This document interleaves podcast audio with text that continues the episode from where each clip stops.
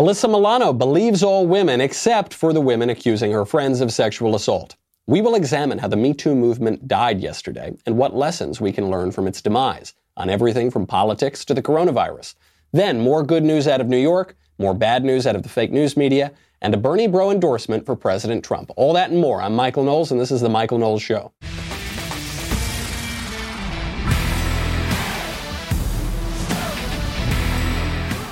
So much to get to today, and I want to take a quick moment to give a shout out to all of our advertising partners who help make this show possible. You know, right now, a lot of uncertainty out there in the economy, and so uh, some sponsors have had a hard time. I want to thank all of the sponsors who have uh, continued to support us through this very difficult time for our country and for the world and for keeping this show going. Because what would I do if this show weren't going anymore? I'd have to sit all alone in quarantine, and that would be no fun at all. So I just want to thank them all very, very much. We're all trying to get through this together. You, me, and last but not least, perhaps most important of all, my show's advertising partners. I want to thank our friends over at Legacy Box.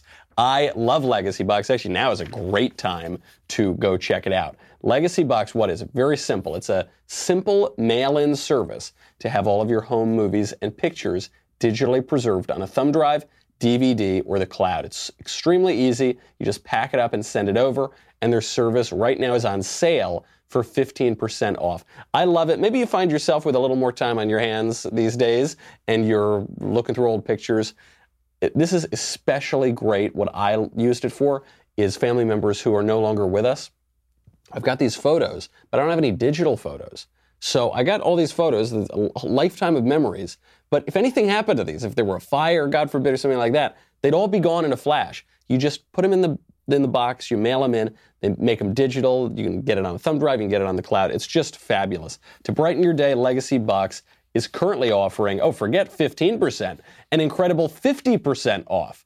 Uh, prices start at just $34.99. Buy today to take advantage of this exclusive offer. Send in when you're ready. Wow. Oh man, that's better than 15. That's 50. Get started preserving your past today. Legacybox.com slash Knowles. K-N-O-W-L-E-S. Save 50% while supplies last. Buy today to take advantage of this exclusive offer. Send in when you're ready. Go to legacybox.com slash Knowles and save 50% while supplies last. All right. Mark it on your calendars. Mark it for the history books. April 6th, 2020 at 10:57 a.m. was the precise moment the Me Too movement died. That was the time. And the death of the Me Too movement has important lessons for everything from politics to coronavirus. How did it die? It died because Alyssa Milano took the Me Too movement, Me Too movement out back like old Yeller and shot it in the head. She ended it without any question. She did that because of Joe Biden. You might remember a few weeks ago, we talked about this on the show. There's a woman who's come out to accuse Joe Biden of sexually assaulting her. Her name is Tara Reade, not the actress, different Tara Reade. Here is her story.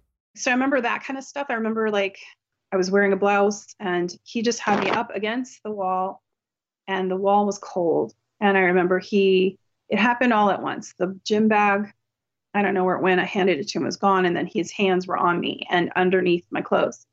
And um, yeah, and then he went, oh, he went down my skirt, but then up inside it, and he uh, penetrated me with his fingers, whatever. And um, I uh, he was kissing me at the same time and he was saying something to me. He said several things and I can't remember everything he said. I remember a couple of things. I remember him saying first, before, like as he was doing it, do you want to go somewhere else? And then him saying to me when I pulled away, he um, got finished doing what he was doing and I kind of was pulled back and he said, he said, come on, man, I heard you liked me. This is a pretty serious allegation. This is a lot more than just hair sniffing. Now, for the record, I don't believe this story. I don't think the story checks out. I think a lot of time has passed. I think her story has changed over the years. I don't think it's credible. Uh, that's fine to weigh the evidence and think it's either false or true. Uh, that's not hypocritical if your standard of justice is the evidence and weighing the evidence and trying to come to the truth. That's not hypocritical to hold that standard of justice. It is, however, hypocritical for the Me Too movement leader, uh, Alyssa Milano. Alyssa Milano, in particular. Alyssa Milano's standard of justice is believe all women. But Alyssa Milano it would seem, doesn't believe that woman. But that woman is still a woman. So by Alyssa Milano's standard of justice, she's got to believe her, and yet she doesn't. It's pretty awkward. Why doesn't Alyssa Milano believe her? Because she's just endorsed Joe Biden. So what does she think of this? Until now, she hasn't said anything. She's been completely silent on the allegation, as has the entire mainstream media, because they don't want to deal with it. Now Alyssa Milano is in this impossible situation because the believe all women premise is absurd right? It, the believe all women premise is that women cannot lie. that men can lie, but women cannot lie. But men and women are exactly the same, and there's no difference in gender, but still women are protected by the supernatural force field that forces them to tell the truth at all times. Nobody believes that. However, it was politically useful to advance that line when Alyssa Milano tried to torpedo Brett Kavanaugh's career and Brett Kavanaugh's nomination to the Supreme Court without any evidence. So now Alyssa Milano is finally going to speak out on this issue, and she's defending Joe Biden. She does not believe Biden's accuser. Here's her reasoning. I endorsed Joe Biden. Okay, good. And there have been accusations against Joe um, about sexual uh, about a, a, sexual assault. Right, and people and were saying, "How so, can you do that?" Because so you're. I was um, I have not publicly said anything about this. Um, if you remember, it kind of took me a long time to publicly say anything about about Harvey as well, okay. because I believe that um, even though we should believe women, and that is an important thing, and what that statement really means is like, you know, for so long the the go to has been not to believe them. So yeah. really, we have to sort of societally ch- change that mindset to believing women. Now, why do I think there's a but that's about to follow her statement? She goes, Look, we, yeah, we have to believe all women, and I think we should totally believe all women. Like women, all of them, totally got to believe them. But. But that does not mean at the expense of not um, you know, giving men their due process and, and investigating like situations. I like um, that. And and giving, you know, it, it, it's got to be it's got to be it's got to be fair in in both directions. Oh, okay, that's what that means. Because silly me, before I thought believe all women meant that we had to believe all women and deny men their due process rights just like Alyssa Milano did to Brett Kavanaugh, very famously. But actually, now, what I'm learning from Alyssa Milano is that believe all women means, in reality, believe some women when it's politically advantageous, and then disbelieve other women when it's politically advantageous. That's what that really means. It means we need to get rid of due process rights when Republicans are being accused of crimes, no matter how frivolous, but we need to defend due process when Democrats are being accused of crimes, which, by the way, we already knew because these feminist harpies never said a peep when Juanita Broaddrick rather credibly accused Bill Clinton of rape decades ago. That's how we know. That's how we know that that's what this always meant. Alyssa Milano actually tweeted out about it. She goes, quote, there is something to the idea that people are going to weaponize Me Too for political gain. Gee, you don't say. you think people would weaponize Me Too? Like uh, Alyssa Milano, who sat scowling at Brett Kavanaugh at his confirmation hearing, holding a sign that said, I believe survivors? You mean like that? She goes on. Just look at the replies here and look to see whose accounts, who those accounts are supporting in the primary. There always needs to be a thorough vetting of accusations.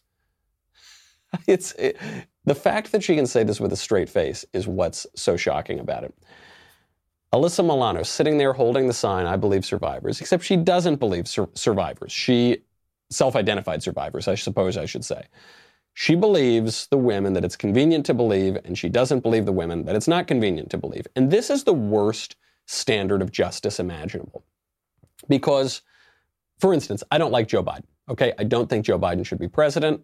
I don't think he's a particularly admirable guy. It would be politically advantageous for me and for other conservatives and Republicans to believe that this accusation against him is true. But I don't. I don't believe it's true. I think her story has changed. I think it's very convenient now that she's attacking him all these years later.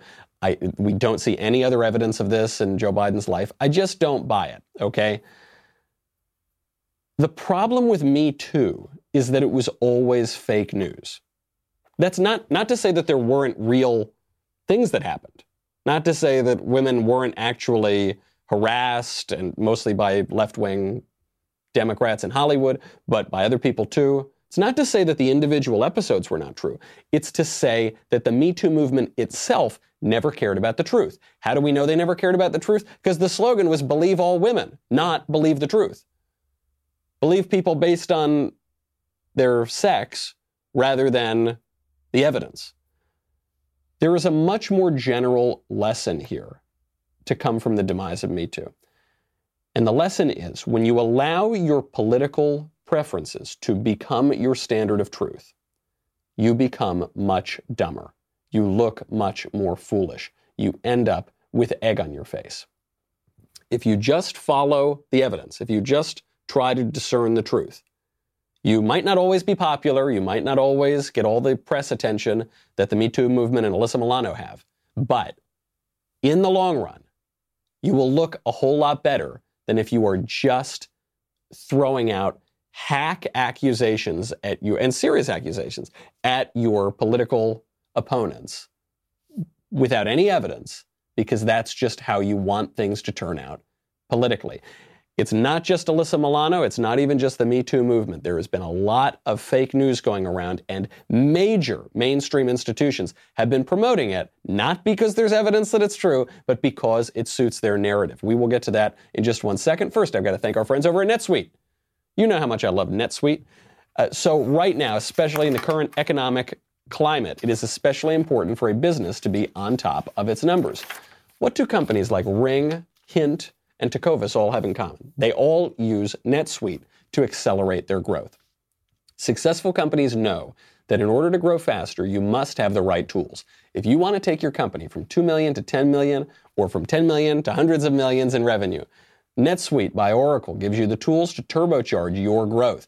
With NetSuite, you get a full picture of your business, right? You get to see finance, inventory, HR, customers, and more. It's everything you need to grow all in one place. I really love these guys. And right now, especially if you've got a little time on your hands, schedule your free product tour. You will not regret it. And you'll get your free guide, six ways to run a more profitable business at netsuite.com slash Knowles, K-N-O-W-L-E-S. Do it right now. A lot of businesses are going to need to take off very soon. They're going to need to explode their growth. Go to netsuite.com slash Knowles, K-N-O-W-L-E-S.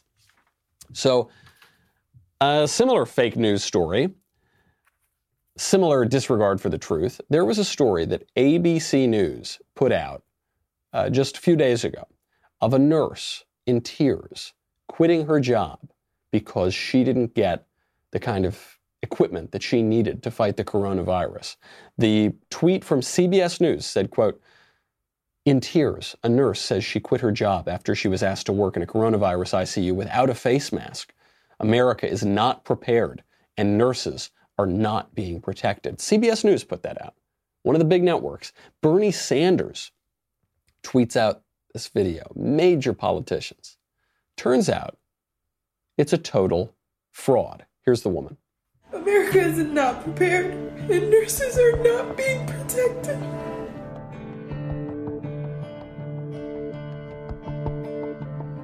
I quit my job today. I went into work and I was assigned to a COVID patient on an ICU unit that has been converted to a designated COVID unit. None of the nurses are wearing masks, not even surgical masks, in the hallways when they're giving report to each other. I had my own N95 mask. I told my manager I understand we're short on supplies, but let me protect myself. Let me feel safe. I have family that I have to come home to, and the way things are looking, This isn't gonna get any better. America is not prepared, and nurses are not being protected. So, the moment that I saw this video go around, from CBS News, mind you, my first thought was, nope, no, don't think so. I don't know. Maybe I've watched too much reality TV, but I know a good performance from a bad performance. That was a very bad performance. Why else did I not believe it? Because it didn't correspond to the other reports that we were seeing around the country that hospitals were being stocked with these things, that the state and local governments were doing a good job, and the federal government was doing a good job getting these masks. The idea that hospitals would allow their nurses and doctors to just run around not wearing any masks at all. Nobody in their right mind would believe that unless you your standard of justice is to just follow your own political preferences to their wildest, most hysterical ends. So I knew that was a bunch of BS from the beginning. But, you know, if you don't have evidence, you don't want to call BS on it.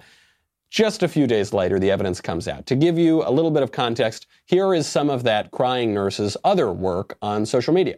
Coronavirus! Shit is real! Shit is getting real! Don't worry.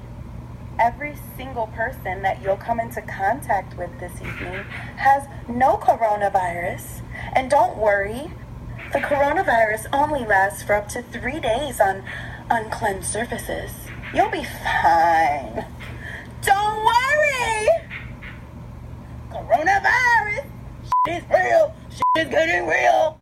Okay, so my main takeaway from that is nothing in particular about the content. It is just that perhaps this lady does not have everything put together. And then we find out she posted on social media just a few days before she sent out her crying video that CBS picked up that she, she wrote that she had anxiety and bipolar depression, that she hadn't been working in the hospital for over a year and didn't know if she was ready to return. So now we have the new Jussie Smollett. And it might not even be her fault. She might have some serious problems and CBS News and the fake news media are just exploiting her and sending her video around because it suits their narrative, even though their narrative is completely fictitious. Just like in the case of Jesse Smollett, the people who pushed this will never pay a price. CBS News is not going to pay a price here, right? Many people are not going to see the, the correction. This is how the fake news media thrive. They put out a completely fictitious story. It gets seen by millions of people. Then a few days later, when the truth finally catches up with the lie, they put out a little correction on Twitter. Whoops, sorry, yeah, I guess we were wrong. Okay, never mind. Uh, we'll clarify. It's not, maybe there's some questions here. You've already had the millions of people see the video.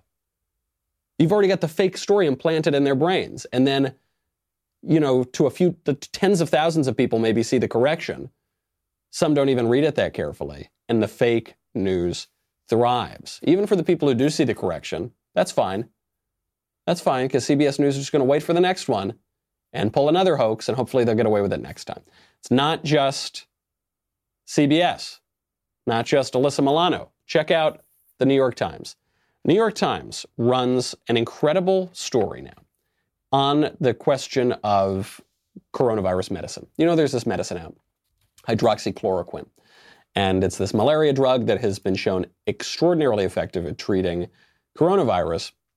So they're trying to ramp up production now and, uh, you know, treat the patients who have this this pandemic because there's no cure for it, right? It's a new coronavirus, so we don't have a vaccine. We don't have a cure specifically for that.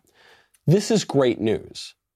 We were told we can't reopen the economy until we have some medicine to treat coronavirus. Well, then we found this medicine. How great. Remember, the fake news media were telling us 2 million Americans or more were going to die from this thing. Well, I'm sure glad we found this treatment that's working incredibly well. What could possibly be wrong with that? Well, the New York Times figured out what's wrong with that.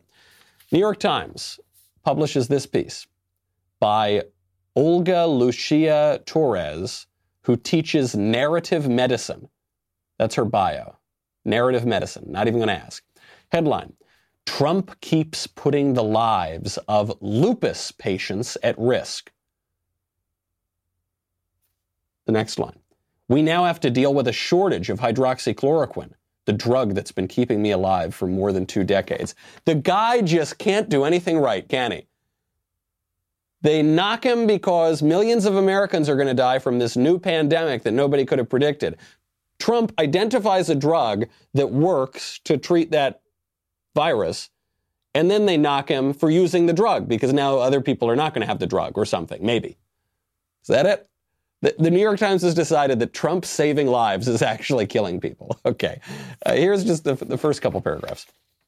On March 19th, I woke up, made coffee, took my usual 10 pills, and turned on CNN, hoping to see Governor Andrew Cuomo. I got President Trump instead. He was talking about the drug hydroxychloroquine as a potential treatment for COVID 19. The drug, he said, without providing any evidence, showed tremendous promise. My cheeks flushed with fear and rage. She's, she's really upset that there's a medicine for the coronavirus. I'm furious that people will get better now. She goes on, quoting Trump I think it's going to be great, he went on. My life and that of millions of other people who depend on hydroxychloroquine to treat lupus changed in that brief moment. Our lives were suddenly more at risk. Wow. Now, I want to hone in on a line here, right in the first sentence. She said she was hoping to see Governor Andrew Cuomo, not Donald Trump, because Donald Trump was promoting hydroxychloroquine and that was killing people like her. What she leaves out of this, this essay is that Andrew Cuomo promoted the same drug. He said the exact same thing that Trump said. But it's okay when Andrew Cuomo, when Andrew Cuomo says it, it doesn't kill lupus patients.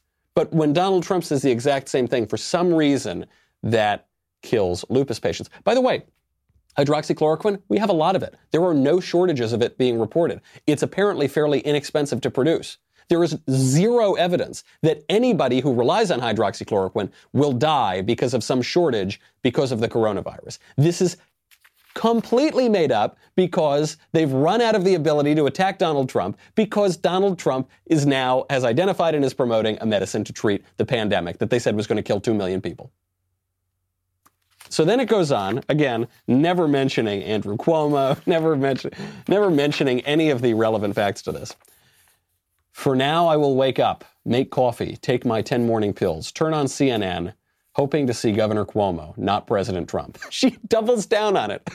like somebody should, somebody, some editor at the New York Times maybe should have sent her the clip of Cuomo saying the exact same thing. And pray to God I don't get COVID 19 and that I can get my hydroxychloroquine filled. My daughter's smile is so beautiful. I want to continue seeing it. She teaches narrative medicine, she does. Not very good at writing narratives herself, I take it. I mean, good, if this was turned in as a 10th grade essay, you'd, you'd have to give it low marks. You'd have to return it, say, it's a little weak, guys. Uh, the argument is weak, the writing is weak, but it's saccharine and sentimental. The point of the argument here is not to make an argument based on evidence. The point of it is to emotionally manipulate people based on lies being run in the pages of the New York Times. The New York Times, by the way, a lot of good news coming out of New York recently. Not that you would know that if you read The Gray Lady in the paper of record.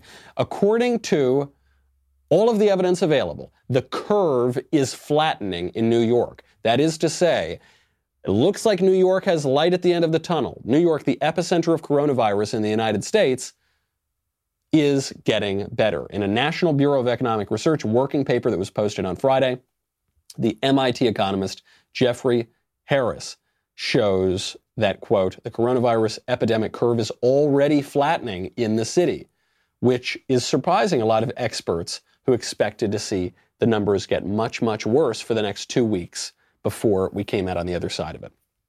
This is what we had been told. We had been told now for a couple weeks New York's not even close to the end here. It's not even close to the peak. The numbers are not even close to flattening. We're about to see hell for the next two weeks, and then maybe after that, it'll get a little bit better. Except right now, it looks like the numbers are already flattening. You don't need to just believe this researcher in the NBER. The governor himself, Andrew Cuomo, is reporting the good news. Number of deaths uh, are up once again. Number of people we lost. Number of New Yorkers, 4,758, which is up from 159, but which is effectively flat for two days.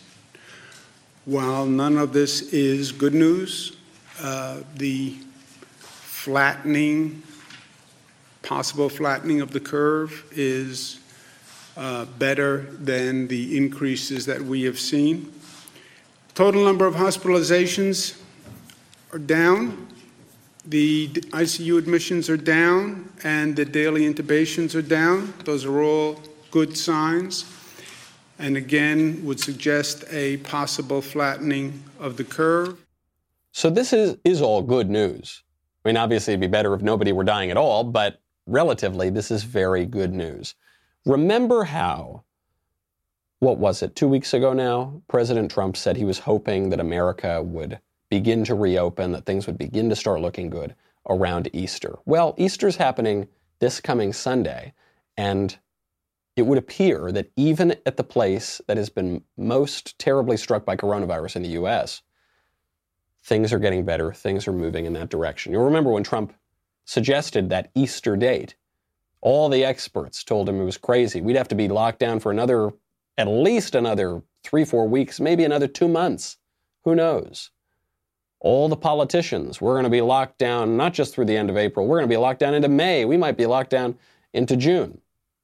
And so now we have this good news. We should be very happy for that good news, but we should raise our eyebrows at the people and politicians who were telling us that all the models showed that we had to keep the global economy shut down for another several weeks. Because they're, what they're going to get away with, this is how they're going to get away with it. They're going to say, right, we had these models showing terrible things, but then we all came together and we social distanced and we wore those masks, and so we were able to greatly reduce the spread of the virus and reduce the spread of deaths. Okay, fine. The trouble is, all your predictions were based on people already doing those things. It's not as though the predictions of we need to wait another three or four weeks or two months or whatever was based on people going out and working and going to bars and restaurants and going to concerts. The whole world was already shut down. All of the models were basing their predictions on people staying at home and social distancing and washing their hands and wearing the masks. So the models were just wrong, it would seem. I'm hoping the models were wrong. Everybody should be hoping the models were wrong. Then we've got to ask, how did they get it so wrong? What are the political incentives here? Because while we can all celebrate that we're coming out the end of this, I think a certain group of people are maybe not so happy to let all of this government power go, and that would be the government officials, the bureaucrats, and the politicians who are abusing that power during this pandemic. And if you want some examples of that, look no further than New York. We'll get to that in a second. First, I've got to thank our friends over at you. I got to thank you. You know, uh, we're all kind of locked down and can't do very much right now. So we've been very happy to start this new show, All Access Live. We're going to continue doing that at 8 p.m. Eastern, 5 p.m. Pacific tonight. We call it a show. It's not even really a show. It's just a way to hang out. We turn the webcam on. Sometimes we'll pull out a musical instrument. Sometimes we'll read Italian poetry. Sometimes we'll have a couple adult beverages, you know, a Coca Cola here and there, and see how the night goes. So please join us. We, we really enjoy uh, doing it. And now, where our only social interactions are over Zoom and Skype, it's a great way to talk to all of our listeners. So check it out, All Access Live over at dailywire.com. That show was initially just for All Access members, but we decided with this quarantine, we're going to open it up to all of our members. If you're not a member, go to dailywire.com slash subscribe. We'll be right back with a lot more.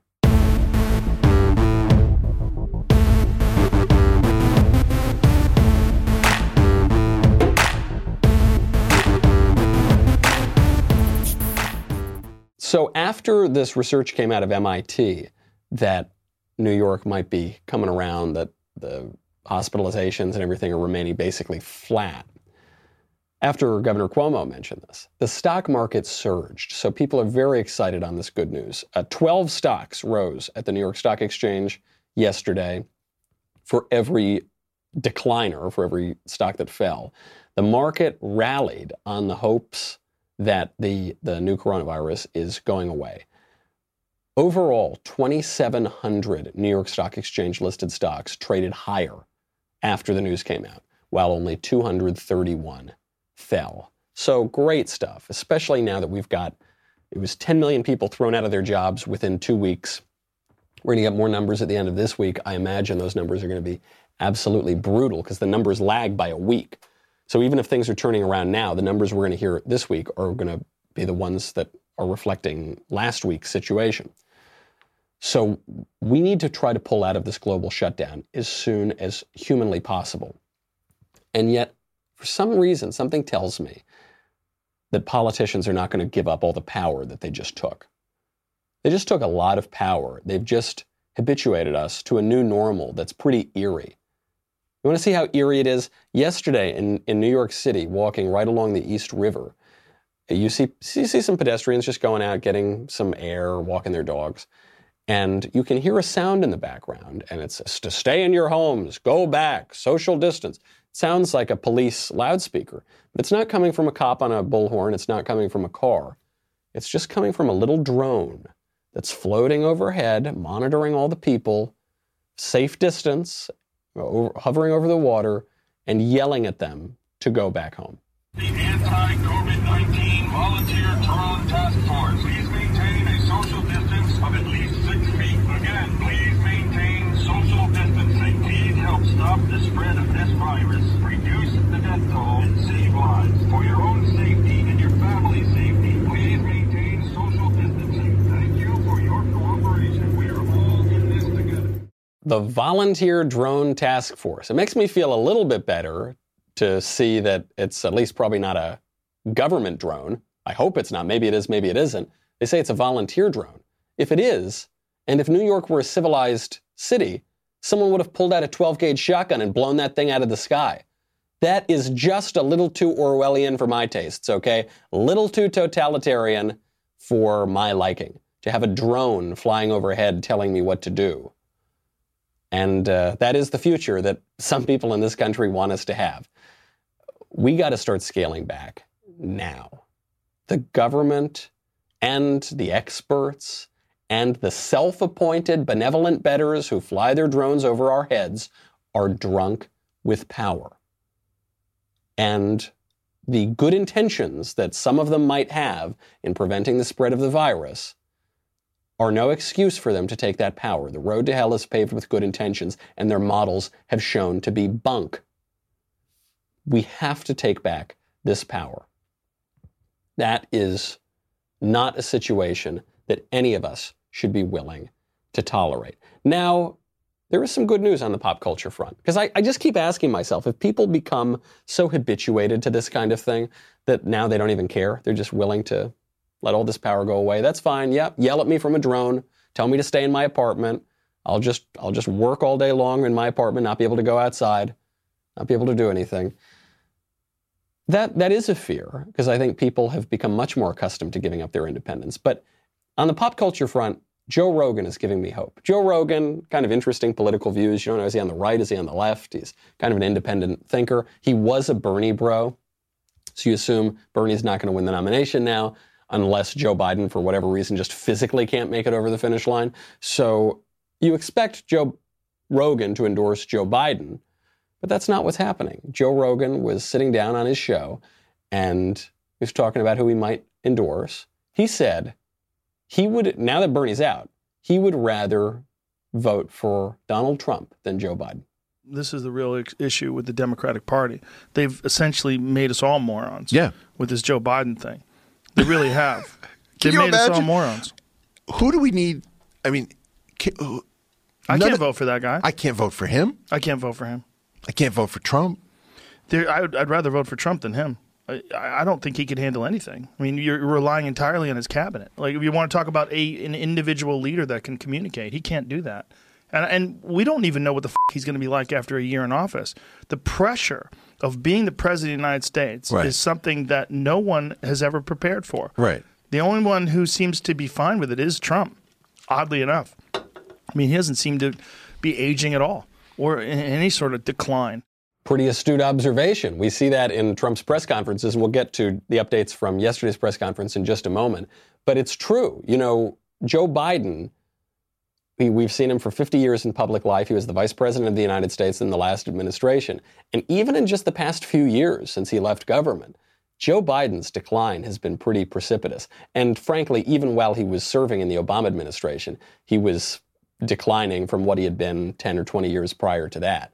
He doesn't seem to be doing very well, and he's never had the big job. He's never had the actual pressure of the presidency on him.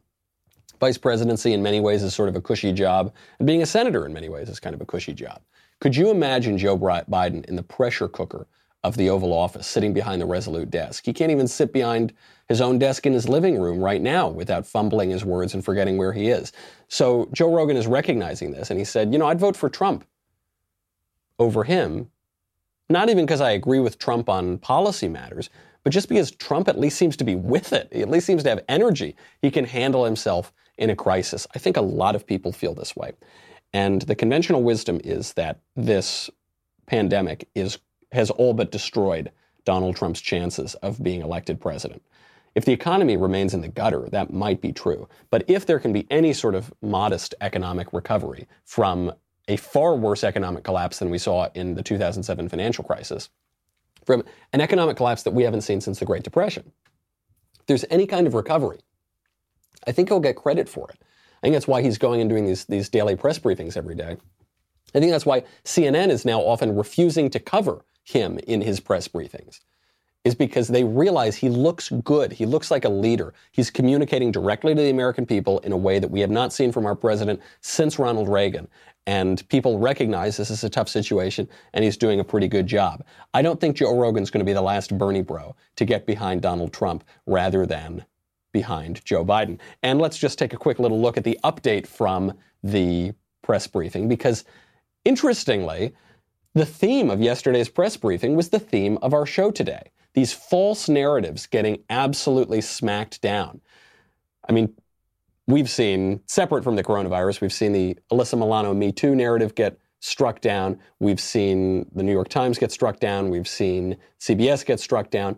And Donald Trump doesn't want to just let us have all the fun. So he's getting in on it too. He did it yesterday. Nobody dismantles the fake news better than Trump. So Trump was asked a question about the inspector general from Health and Human Services. This is a government bureaucrat who was criticizing President Trump. And uh, this reporter wanted to know about his reaction to the IG report. Listen to how President Trump takes it apart. He goes for the reporter's credibility first and exposes the, the reporter doesn't have very much. The Inspector General for the Department of Health and Human Services released a report today, a survey of more than 300 hospitals across the country. And the number one complaint from those hospitals were severe shortages of testing supplies and Well, a really just wrong. long wait time. I mean, It's a just week wrong. or longer. And Did I hear the word inspector general? Really? Uh, it's wrong. And they'll talk to you about it. It's wrong. But this is your own government. Uh, it's, well, where did he come from, the inspector general? What's his name? it came from the Inspector No, General what's his name? report. I What's his don't name? know his name Well, off the top find me my his name, head. let me know, okay? If But- you find me his name, I'd appreciate it. But sir, these are hospitals All I can tell that you do is not- this, we sir, put up on the these board, you're gonna ask, you're gonna ask the admiral, but These are we are hospitals doing, who say that they're waiting a week or longer Fine. to get You'll their speak to test the admiral. results. Why but is we've it done still more taking so testing long? and had more results than any country anywhere in the world. They're doing an incredible job. Now they're all calling us. They want our testing. What are we doing? How do you do the five minute test? How do you do the 15 minute test? So give me the name of the inspector general. Uh, could politics be entered into that? Go ahead, This please. is our Go ahead. There's the money line. The money line is could politics be entering into it? President Trump is calling out this reporter for two reasons. One, to show that the reporters don't know what they're talking about. The reporters, with a very straight face, they say, oh, the inspector general came out and was criticizing you, and so what do you say about the inspector general? He goes, Tell me more about this inspector general. Oh, no, it's the inspector general. Yeah, do you even know the inspector general's name? Uh, uh, no, I, well, all we know is that the inspector general is criticizing you. okay, he's saying, okay, so you don't know anything about this story. You're just forming a narrative that is against me, and so I'm not going to entertain that. And he, so he exposes that the reporters don't even know what they're talking about. Then it shows that the reporters are hiding the game, and the left does this a lot. Okay, I I remembered the, f- the first time I saw the mainstream media do this was actually, it wasn't about coronavirus. It wasn't even about contemporary politics. It was about Christopher Columbus. They were hiding the game. They were trying to hide their real intentions here behind a, a title. They, they weren't coming forth with information that would shed some light on it. with Christopher Columbus, there was a in 2006 there was a big hubbub because there was an uncovered document that showed that Christopher Columbus was a terrible, no good, dirty, rotten scoundrel, and all the headlines. I, I'm not exaggerating. They would say Columbus actually was a murderer, a tyrant, a terrible man. New document proves it, and the new document was this uh, one account of of Columbus being a mean guy and a bad governor, and it was the document that was used to kick him out of the governorship of the Indies. But I kept looking. I said, "Who wrote the document?" I mean, there were so many biographers of Columbus. Who wrote it? I couldn't find it anywhere in the news reports. And then I looked. I finally was able to uncover the document was written by Francisco de Bobadilla, Columbus's chief political rival in the Indies. That is to say, it would be like it would be like a, a reporter pointing out that Donald Trump is the worst man that ever lived on the face of the earth, based on a brand new report that came out from Hillary Clinton. Okay, the fact that Hillary Clinton is Trump's political rival is very relevant information to uh, any kind of uh, report on his character that she writes, right? Because it f- shows some of her biases, maybe. It shows where she's coming from. The same thing is going on here, but they don't want to admit that. So reporters were asking about the AG. ABC's Jon Karl initially says that the AG was appointed this past January, to which uh, President Trump responded that he would look into it. Then Trump uh, was later asked uh, uh later asked a question about this. He asked, "When did she start serving in government?" How long has that person been in government? Could I Uh, this did serve in the previous administration. Oh, you didn't tell me that. Oh, I see. You didn't tell me that, John. You didn't tell me that. Did serve in the previous admin. You mean the Obama administration? Thank you for telling me that. See, there's a typical fake news deal. You Now, asked me when look, she was look. appointed. I told you when she was appointed. You're a by your third-rate administration. reporter, and what you just said is a disgrace. Okay? You asked me. You said, "Sir, just got appointed." Take a look at what you said now. I said, when did they, when did this person, how long in government? Well, it was appointed in the Obama administration. Thank you very much, John. Thank you very much. You will never make it. Go ahead.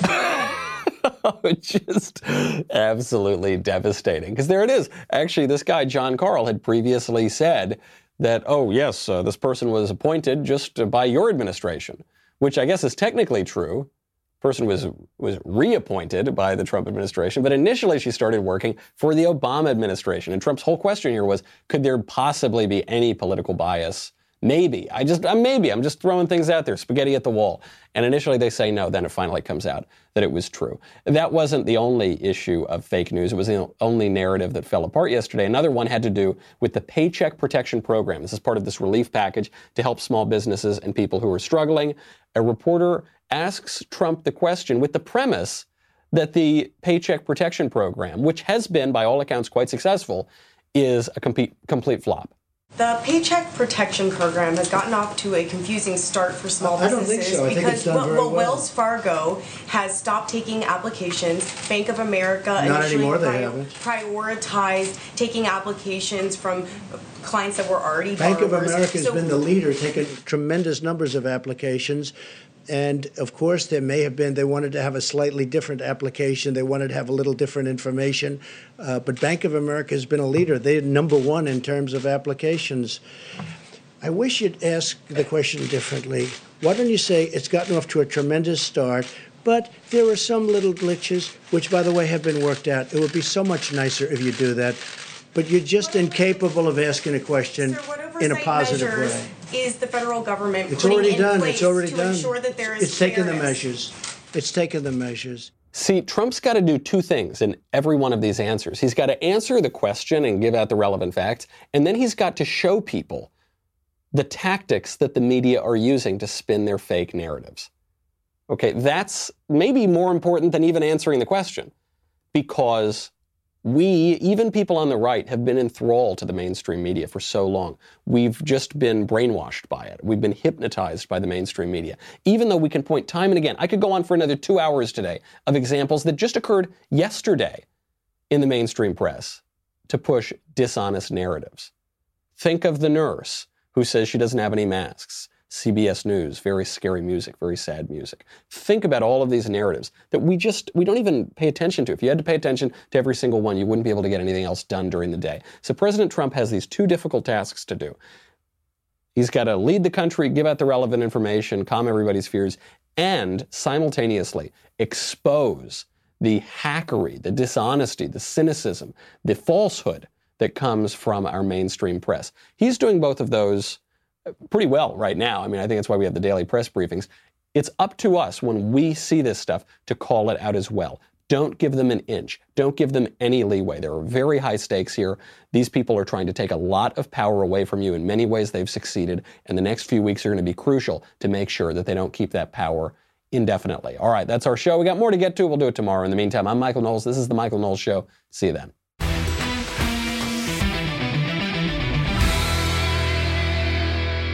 If you enjoyed this episode, and frankly, even if you didn't, don't forget to subscribe. And if you want to help spread the word, please give us a five star review and tell your friends to subscribe. We're available on Apple Podcasts, Spotify, and wherever else you listen to podcasts. Also, be sure to check out the other Daily Wire podcasts, including The Ben Shapiro Show, The Andrew Klavan Show, and The Matt Walsh Show. The Michael Knowles Show is produced by Ben Davies and directed by Mike Joyner. Executive producer Jeremy Boring. Supervising producers Mathis Glover and Robert Sterling. Technical producer Austin Stevens. Assistant director Pavel Wadowski. Editor and associate producer Danny D'Amico. Audio mixer Robin Fenderson. Hair and makeup Nika Geneva. Production assistant Ryan Love. The Michael Knowles Show is a Daily Wire production. Copyright Daily Wire 2020. Hey everyone, it's Andrew Klavan, host of The Andrew Klavan Show. As signs of hope begin to appear on the horizon, the most difficult thing for most Americans to do is gather information. First, because we don't know what we don't know, and second, because the press keeps lying. And then they let China lie, and then they lie some more. We'll talk about that, and we'll have Congressman Dan Crenshaw on The Andrew Klavan Show. I'm Andrew Klavan.